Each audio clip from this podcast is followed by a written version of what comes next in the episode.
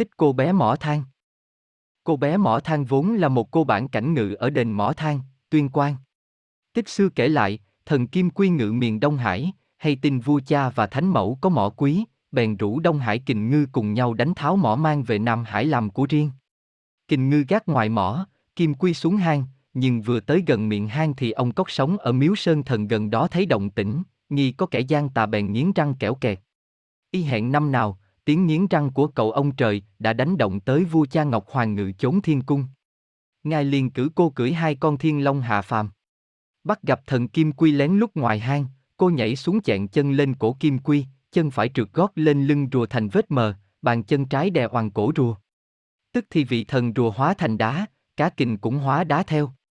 Cô bé lại bắt ông 30 phủ phục bên mình, rồi xin vua cha và thánh mẫu cho ngàn xanh mọc lên bao lấy mỏ, bốn mùa tỏa bóng mát.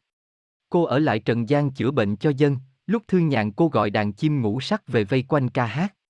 Khi cô đi xa cô thường để lại đôi giải thắt lưng màu đen hóa thành đôi lông xà có màu giữ đền giữ phủ. Tương truyền những kẻ thực tâm trông thấy đôi lông xà sẽ được ban phúc đức công danh, nhược bằng kẻ nào giả tâm còn xin xỏ cửa cô, ắt cô sẽ trừng trị cho gia trung náo loạn. Nhờ ơn cô bé mà bách gia trăm họ vẫn còn mỏ quý xưa nay.